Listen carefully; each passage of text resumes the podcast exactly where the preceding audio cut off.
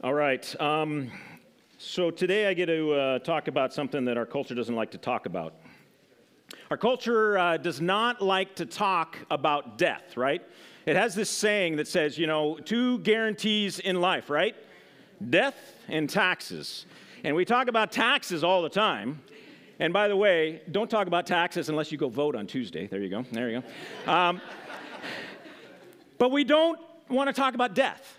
Our culture does not like talking about death. Now, there is a new rise kind of in our culture that is kind of celebrating death and actually trying to desensitize us from death, but I won't get into that right now. Because generally, our idea and our perspective is that death is kind of like one of those unkind of touchables, the things you just don't really want to talk about.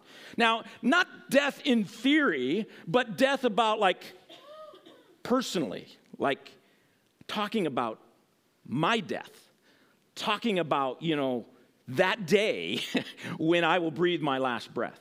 And, it's amazing because I've found that even like people that are on death's door, those who are, you know, starting to realize that they've got some kind of uh, sickness that is definitely going to be taking their life, it's like, oh, nobody wants to talk about it. Like, you know, you get together with a person, you don't ask them the question, so what do you uh, think about dying? That's rude, right? You wouldn't talk about that. No, no. We're always going to talk about, you know, ah, it's going to just keep going. You're just going to survive forever, right? And it's this kind of weird thing in our culture that, that, that keeps like death like out there. We don't, we don't want it to be too close to us. But I think, you know, we as Christians, and I think we're better at this, but many of us Christians get, get kind of co opted into that as well.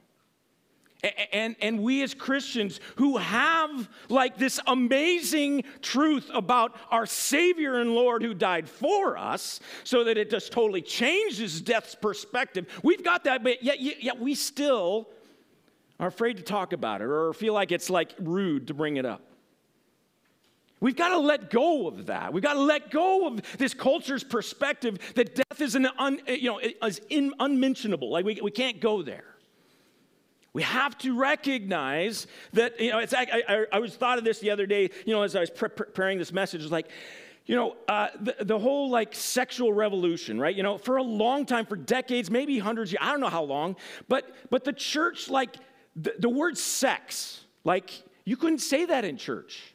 Like, that would be totally like wrong, and, and everyone would gasp. I can't believe he said sex in church. Now, some of you have been around for a while realize I said that one time, like accidentally. It is like a faux pas thing. Anyway, it was really embarrassing. Was one of the great moments in pastoral history. Uh, but anyway, um, but you know, uh, for a long time, you couldn't, you couldn't say, you wouldn't talk about sex at all. And, and what happened is the sexual revolution comes along, and all of a sudden, the, the world is talking all about sex, but the church is silent on it. And they won't say anything about it. And so, what happens with the silence from the church is that our kids grew up only hearing the world's perspective on sex, and it destroyed our you know, ethic destroyed our ethic on we, our kids didn't know what the biblical what the bible said about sex. Now we have figured it out and we are doing a much better job about having the talk with our kids. And that's a great thing. The church is beginning to speak about that. Things like uh, even pornography like we're, we're talking about that's great. But death is actually another one of these issues that right now, again, like I said, the culture is beginning to change and beginning to celebrate death, but the church is still being silent on it. And we can't do this anymore. We cannot allow the world to define what death is. We have the truth the truth about death, why it exists, what are the consequences, what happens after it, all of that. We've got the answers. But if we are silent, the world will inform our children and for generations to come what death is. And death will be something that will cause more and more suicides in our world because it's celebrated. It's seen as the great thing to do. It's as escape. It's what, and, and, and there'll be euthanasia like you wouldn't believe, not just of people who are aging, but people who are, you know, just disabled maybe or just their life isn't great and so they don't like it anymore and so they're just stepping out. Church, we cannot be silent about death. And so today I'm going to force you. to talk about death. And, and we're not just going to talk about the sweet pieces of eternity. I think the conversations about death that we need to have are not just about what's coming, but what it takes to get there. And there's this reality of our fear of death, not of dying, but of that process of death that I think we need to talk about as well. And so this morning, my prayer is that as I force you into this conversation, a little bit one, one-sided right now, about death, that, that you will have the courage, that He will give you the courage to open up your heart, to, to really think about this. And, and I'm not even, we're going to talk about other people's deaths, but we need to talk about our own death as well. And so uh, that we would have the courage to open up our hearts and our minds to consider our own death. And that as we do that, that the Holy Spirit would also give us great comfort and hope and, dare I even say, joy. Amen? Genesis. We're in uh, the last couple of uh, messages on Genesis. So today, uh, is the second to last. Next week will be our last one. And so, as we kind of conclude the book of Genesis, I'm this week and next week, I'm actually going to kind of do a little bit of.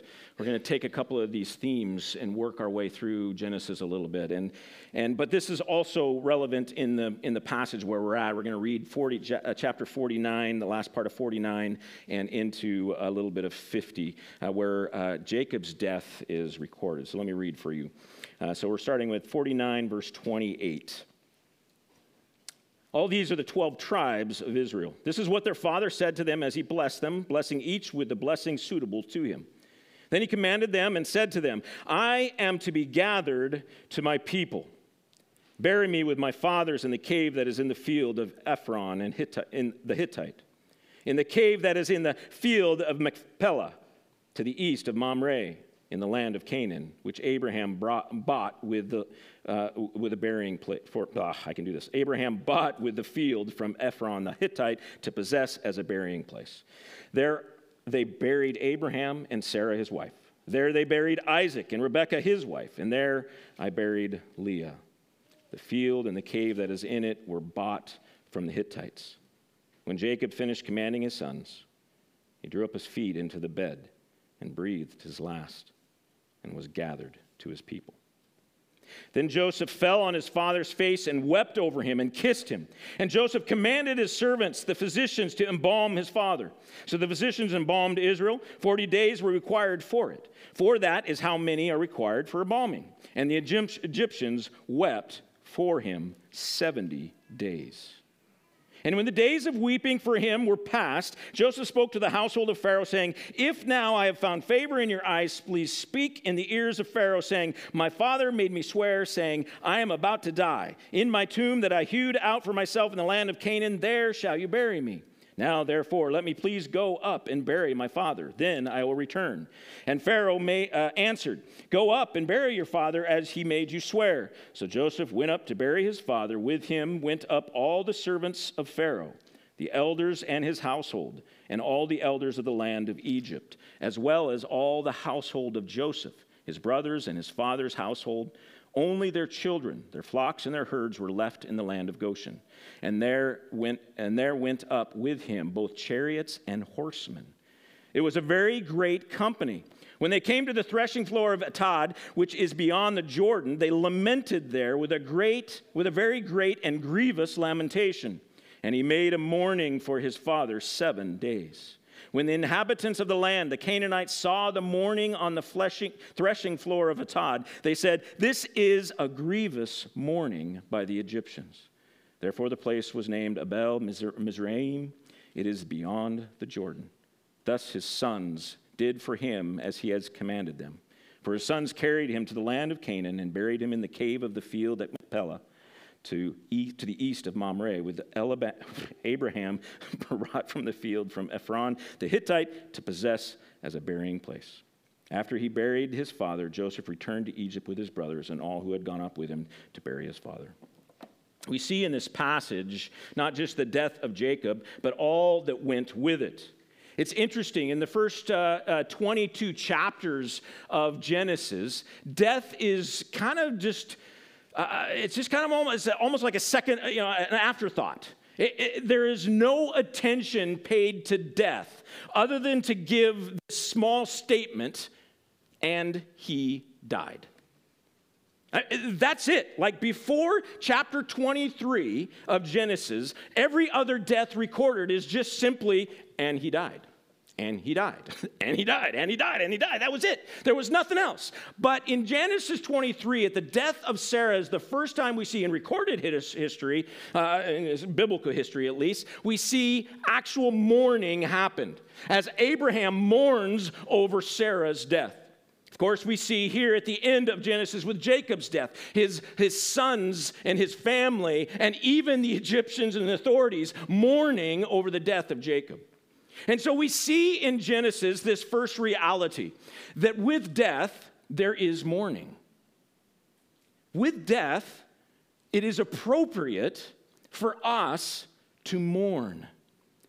You know, again, our culture is pushing against mourning right now. And, and even in our, this has infiltrated the church as well, where it's like, you know, just get over it. Just kind of move on. You know, be strong. You know, you lose a family member, you lose a friend. You know, you can, you can cry for a little bit, but then come on, let's you know, kind of move on. This, this push to kind of be strong and not mourn. But 70 days they mourned.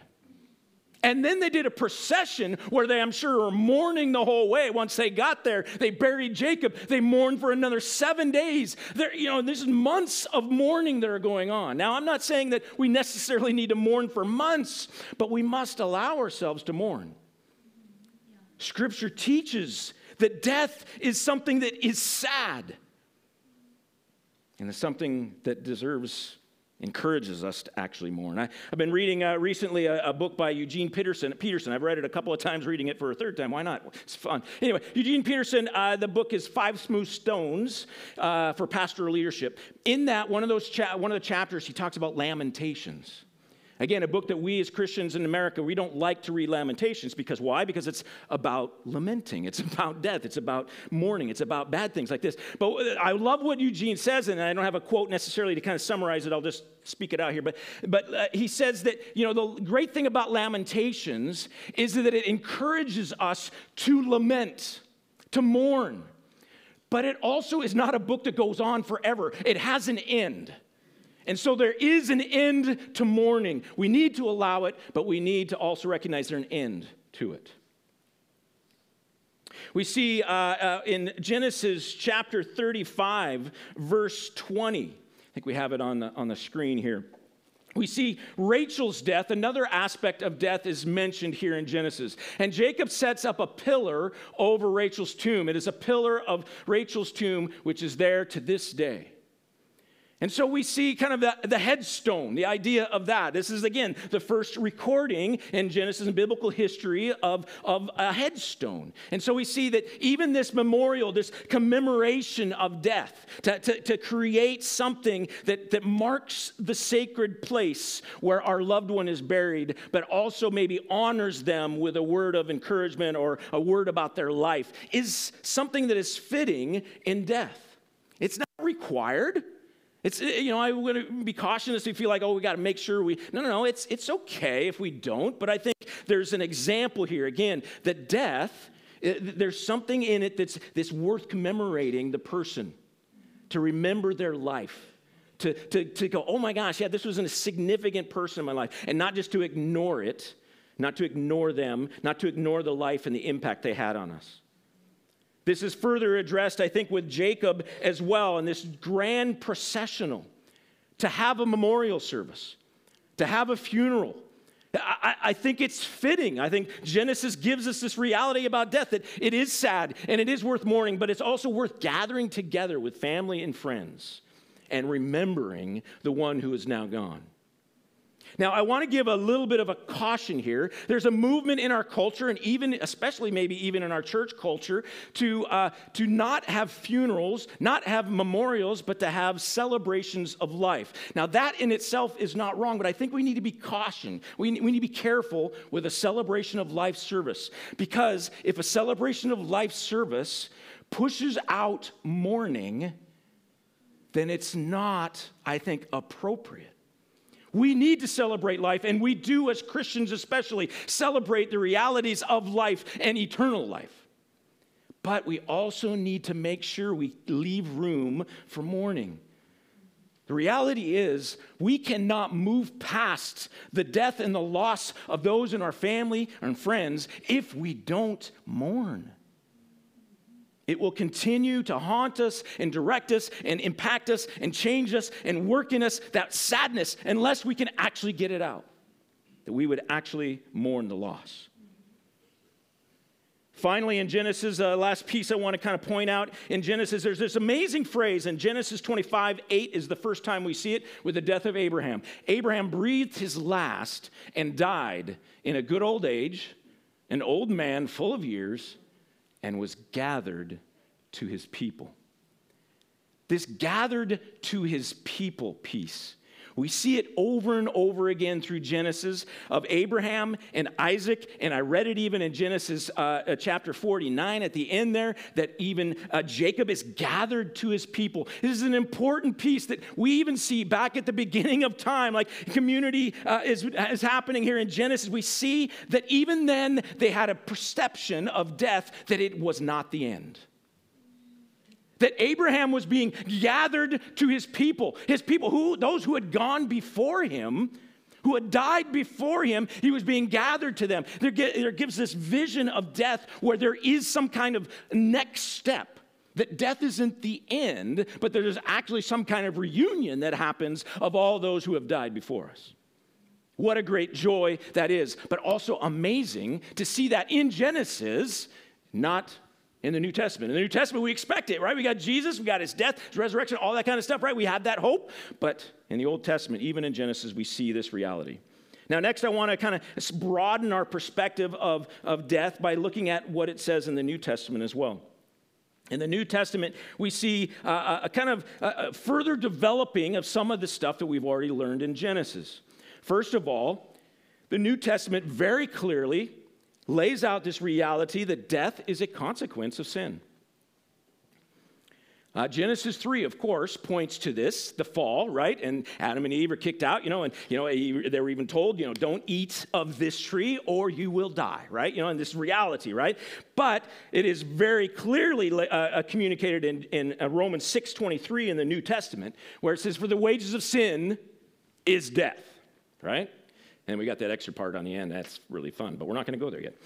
So, yeah, so this reality that, the de- that death is a consequence of sin. Death is not just a natural condition in the sense that, oh, it's just part, you know, of this world. No, no, no. Death is here uh, because sin is here.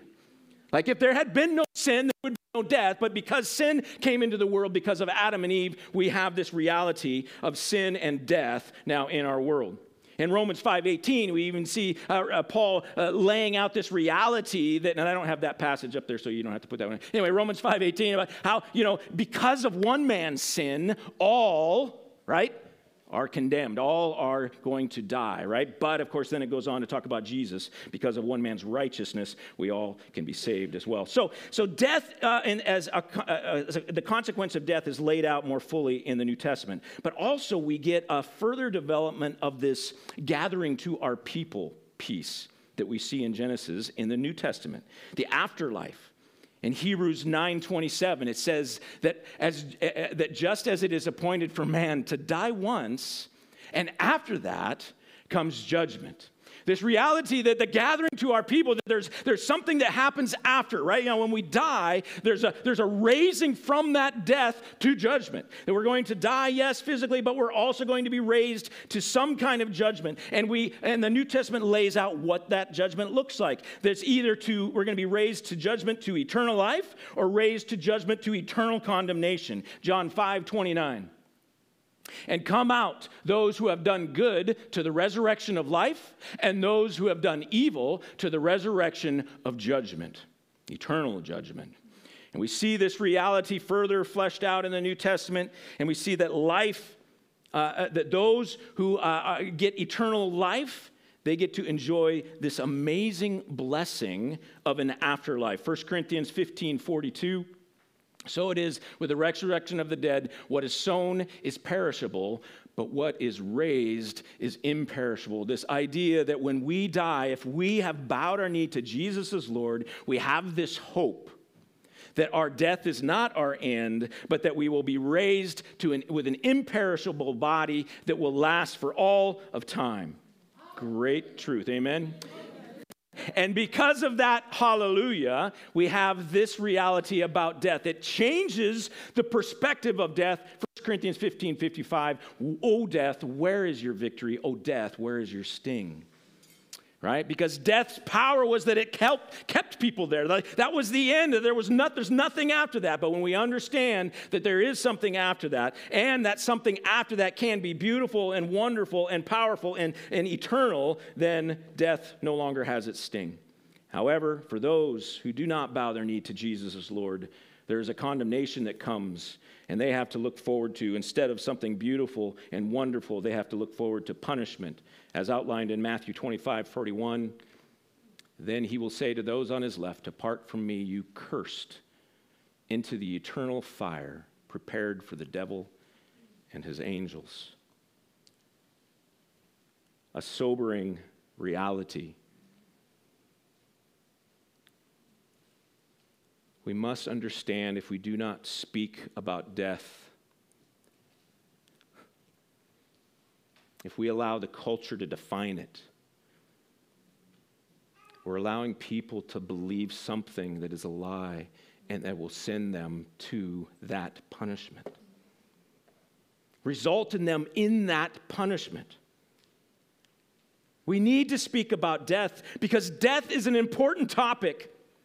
That if people don't understand the realities of it, that there is an afterlife, but that afterlife is not something that's all just beautiful. That there's a potential that if you don't know the right one, if you don't have that relationship restored with your father, that you will spend eternity in punishment, separated from all good and all happiness and all beautiful things. Church, we have to speak about death. May we not allow our loved ones and our friends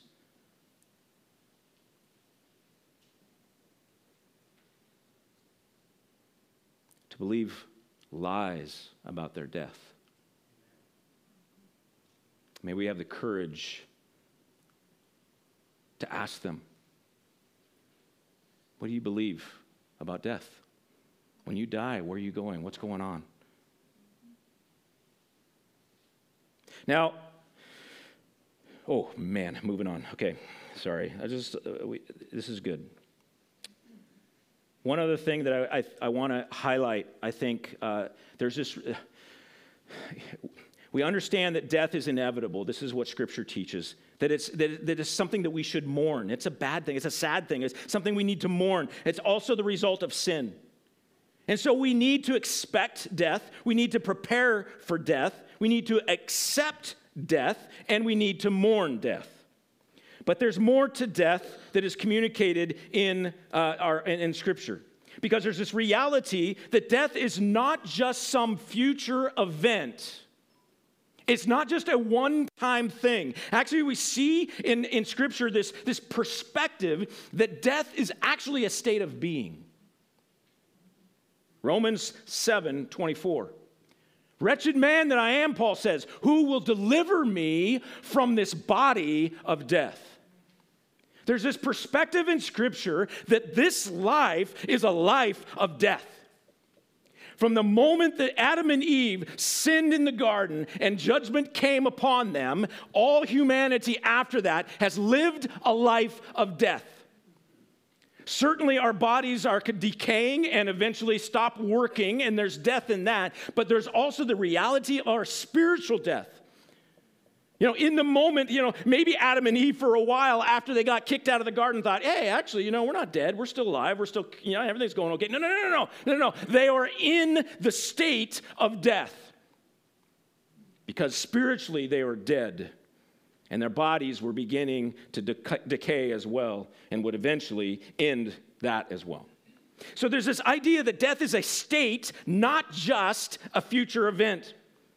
This is an important perspective because when we see Jesus begin talking about salvation, he says that we cross over and the moment we bow our knee to Jesus as Lord, we cross over from death to life. John 5 24. Truly, truly, I say to you, whoever hears my word and believes him who sent me has eternal life. He does not come into judgment, but has passed from death to life. How will we pass from death to life? We are not dead yet. No, no, we are dead. There's a state of being of death until we bow our knee to Jesus, then and, and repentance, and the Holy Spirit comes, and then we get life. We are born into life. John 11, 25 and 26 has this amazing thing about, uh, uh, uh, about um, death as well. Jesus says some strange things. He's, he's res- about to resurrect, uh, uh oh, Lazarus, thank you, uh, from the dead, right? Thank you. Yeah, you guys are amazing. I, I don't even have to prepare. I just like, yeah. What's, what's this verse you guys got? Anyway, Jesus said to her, I am the resurrection and the life. Whoever believes in me, though he die, yet shall he live. And he goes on, this is, this is crazy. Every who lives and believes in me shall never die. Do you believe this? If we understand that death is just some future event and it's a reality for all humanity, then that, that verse doesn't make any sense. Wait a second, God, we are going to die. But he says, no, no, no, you will never die. How will you never die? Well, when you understand that death is a state of being, and the moment we bow our knee to Jesus as Lord, we cross over from death into life. Now, even death is not death. Because that future event that comes is actually a, a, a transition, it's a beginning. It's, it, our physical death is the death of death, not the death of life. And we look too often at our future event as being the end of our life. It's not. In some sense, it's the beginning of our life, but our beginning is here. We've already had it because we bowed our knee to Jesus. So that end of death moment actually frees us from having to continue to wrestle with and struggle with this life of death that we're surrounded by. This is a beautiful and powerful thing. Amen. All right, now I want to I, want to transition. Uh, it's a crazy. This is so good. We we have to we have to also talk about the reality of dying. And I had I've I've had the privilege of um, being Rebecca Moravec's friend. As you know, she's we'll talk. We have a video. Um, she we're gonna talk. She's been fighting cancer for a couple years, and um, to, her, to her credit, she agreed to spend a little bit of time with me and talking about this process of dying. Um, it's 11 minutes, so um, settle in. Rebecca, tell us a little bit of who you are. Well, thank you, Sean, for nagging me to do this because I really want people to know who they're praying for because it feels like that's mostly what people know me as a name and a prayer request for the last few years. I started coming to Trinity Alliance in February of 2016. Mm. Instantly bonded with the Leopards and the Ericksons and yeah.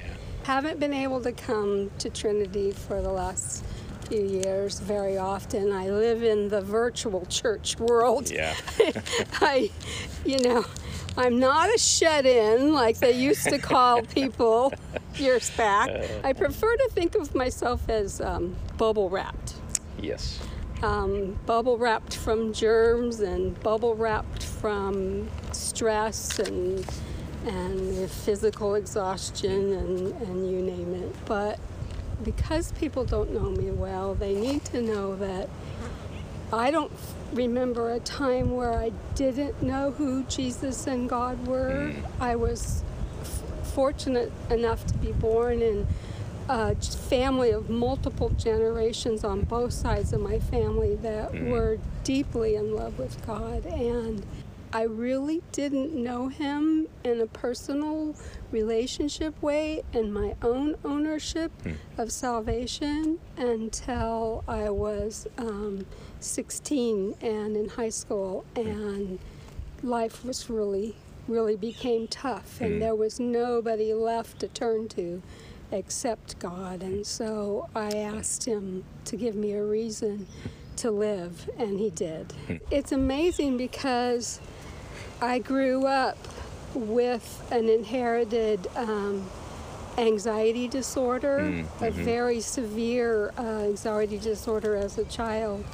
And what we didn't know is that the traumas that came with the death of my mom and alcoholism of my dad and stepmom, um, and other tragedies that have occurred almost every decade since, would complicate my relationship with God. You've been battling cancer for a couple years now, two and a half years or so. Uh, so where are you at and in that, and what? Yeah, what's what's happening there? Yeah, I was diagnosed in February of 2020, stage four ovarian cancer. And um, I had a brief time where I was no evidence of disease. Yeah. Um, and then when I had a recurrence in June of 2021, I was labeled in my medical records chronically terminally ill. Yeah. And I find it kind of funny because the, the, we've had a lot of conversations, my sister and I, of, well, aren't we all chronically terminally ill the moment we're born? Yeah. And so since June of 2021, it's just been more and more disease progression and different battles of choices of drugs to try to beat it. And then um, since June of this year, I've been offered hospice services twice and um, refused it twice. And um, the first clinical trial that I uh, attempted after that first hospice offer um, has failed. And um, my disease is progressing quadruple, tripling in size every couple of months um, and traveling through my lymph system. So um, they're, you know, they're saying six months or less, and I'm saying no. and so I'm kind of in the stage of bargaining with God, going, I have list. Right. I have to finish this list. yeah. Exactly. So, yeah. yeah. That's good. So, I you know, that's one of the things I'd love for you to share a little bit about is what you know has this done to your relationship with with God?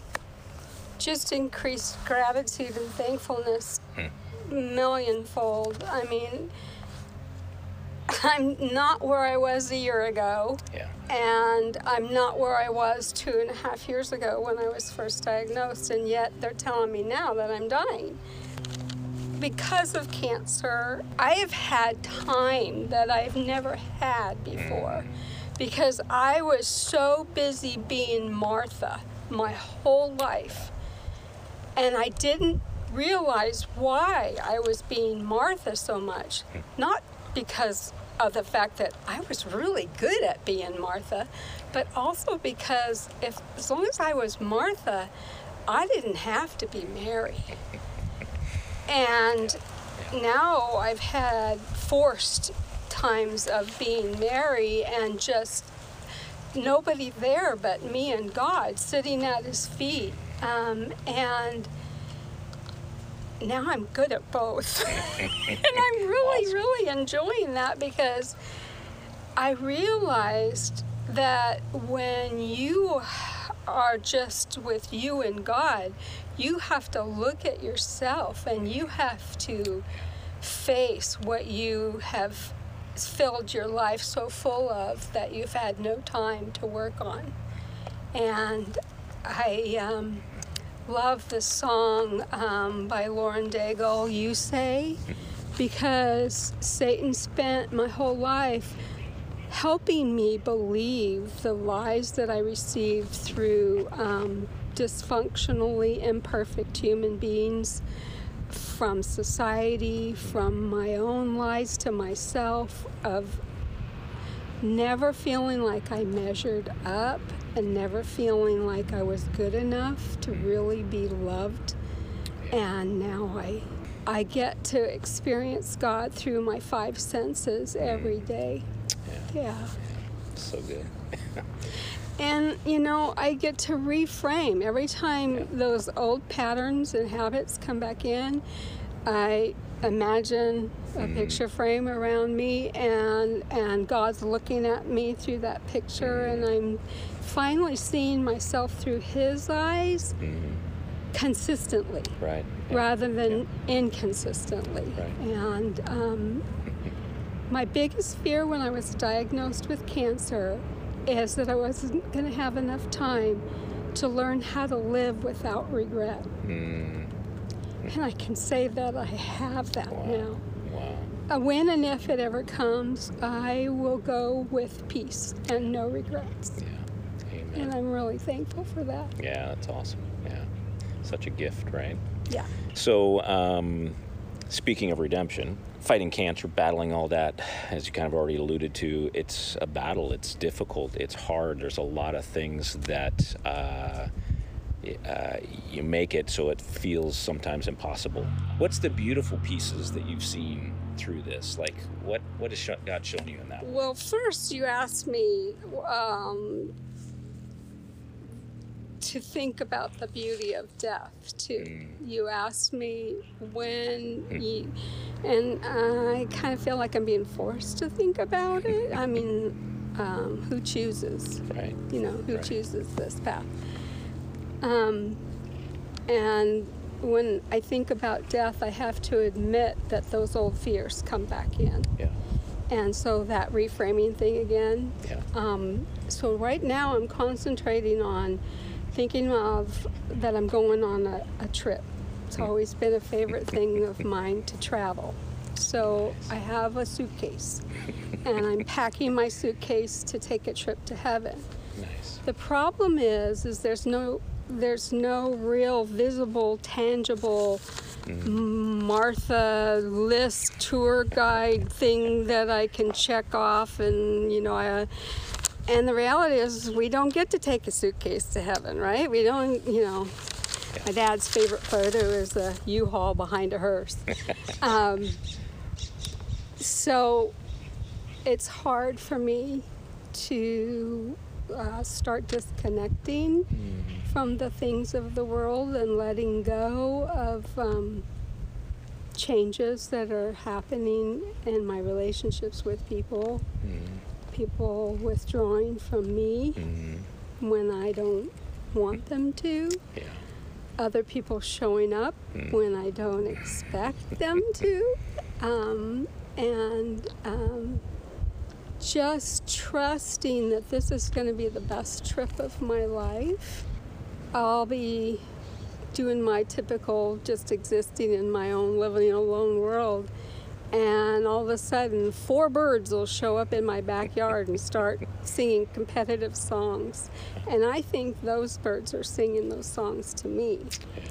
And then a lot of days now, I'm noticing the wind on my skin.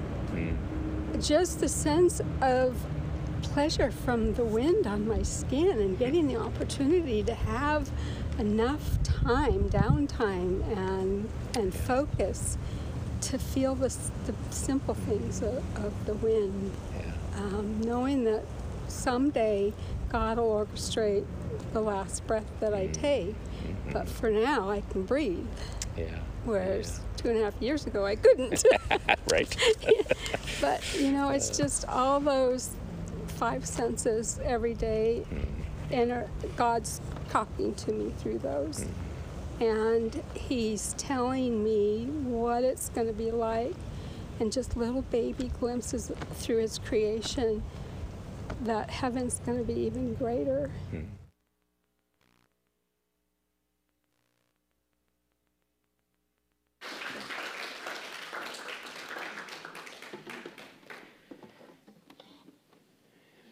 Worship team, why don't you go ahead and come up too? Um, beautiful, huh?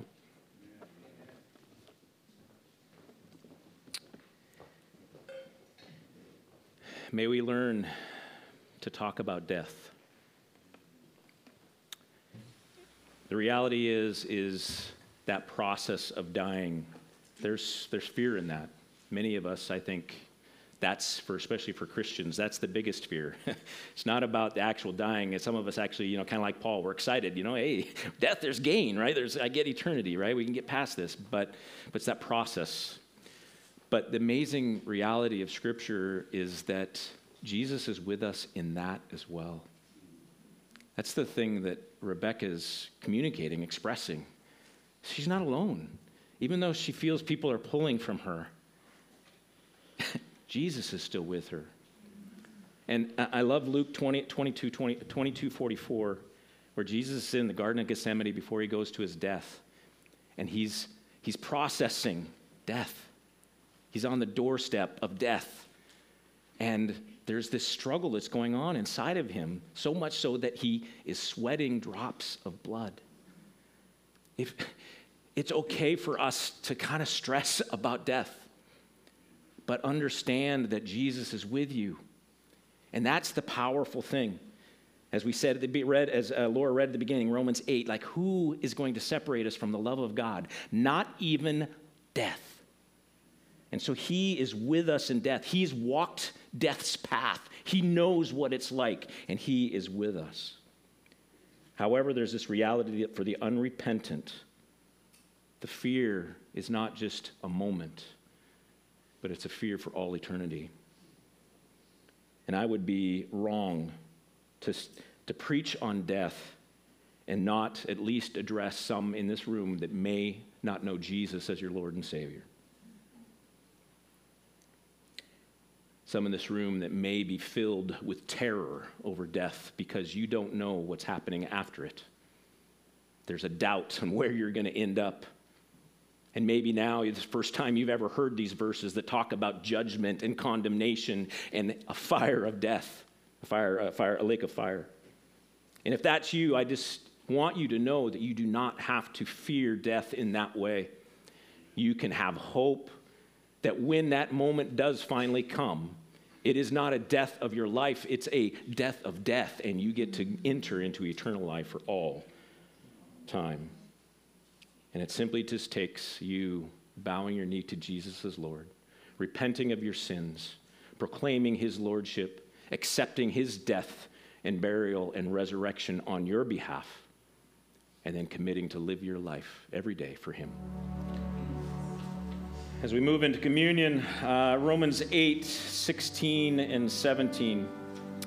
The Spirit Himself bears witness with our spirit that we are children of God, and if children, than heirs, heirs of God and fellow heirs with Christ.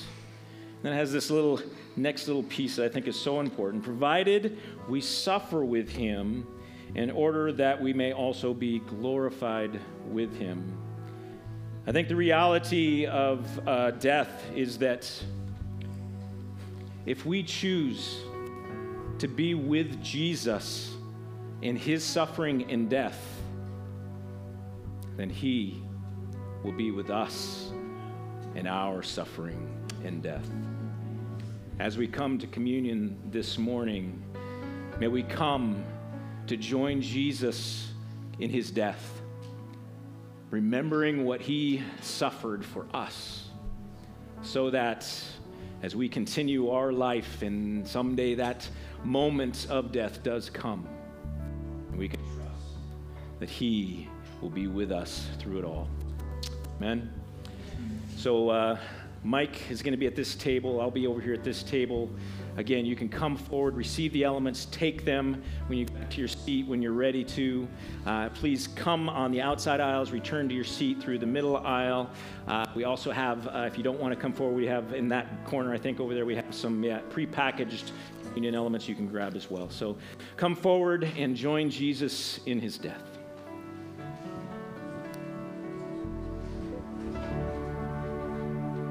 First Thessalonians Thessalonians 4 13 to the end of the chapter. But we do not want you to be uninformed, brothers, about those who are asleep, that you may not grieve as others do who have no hope.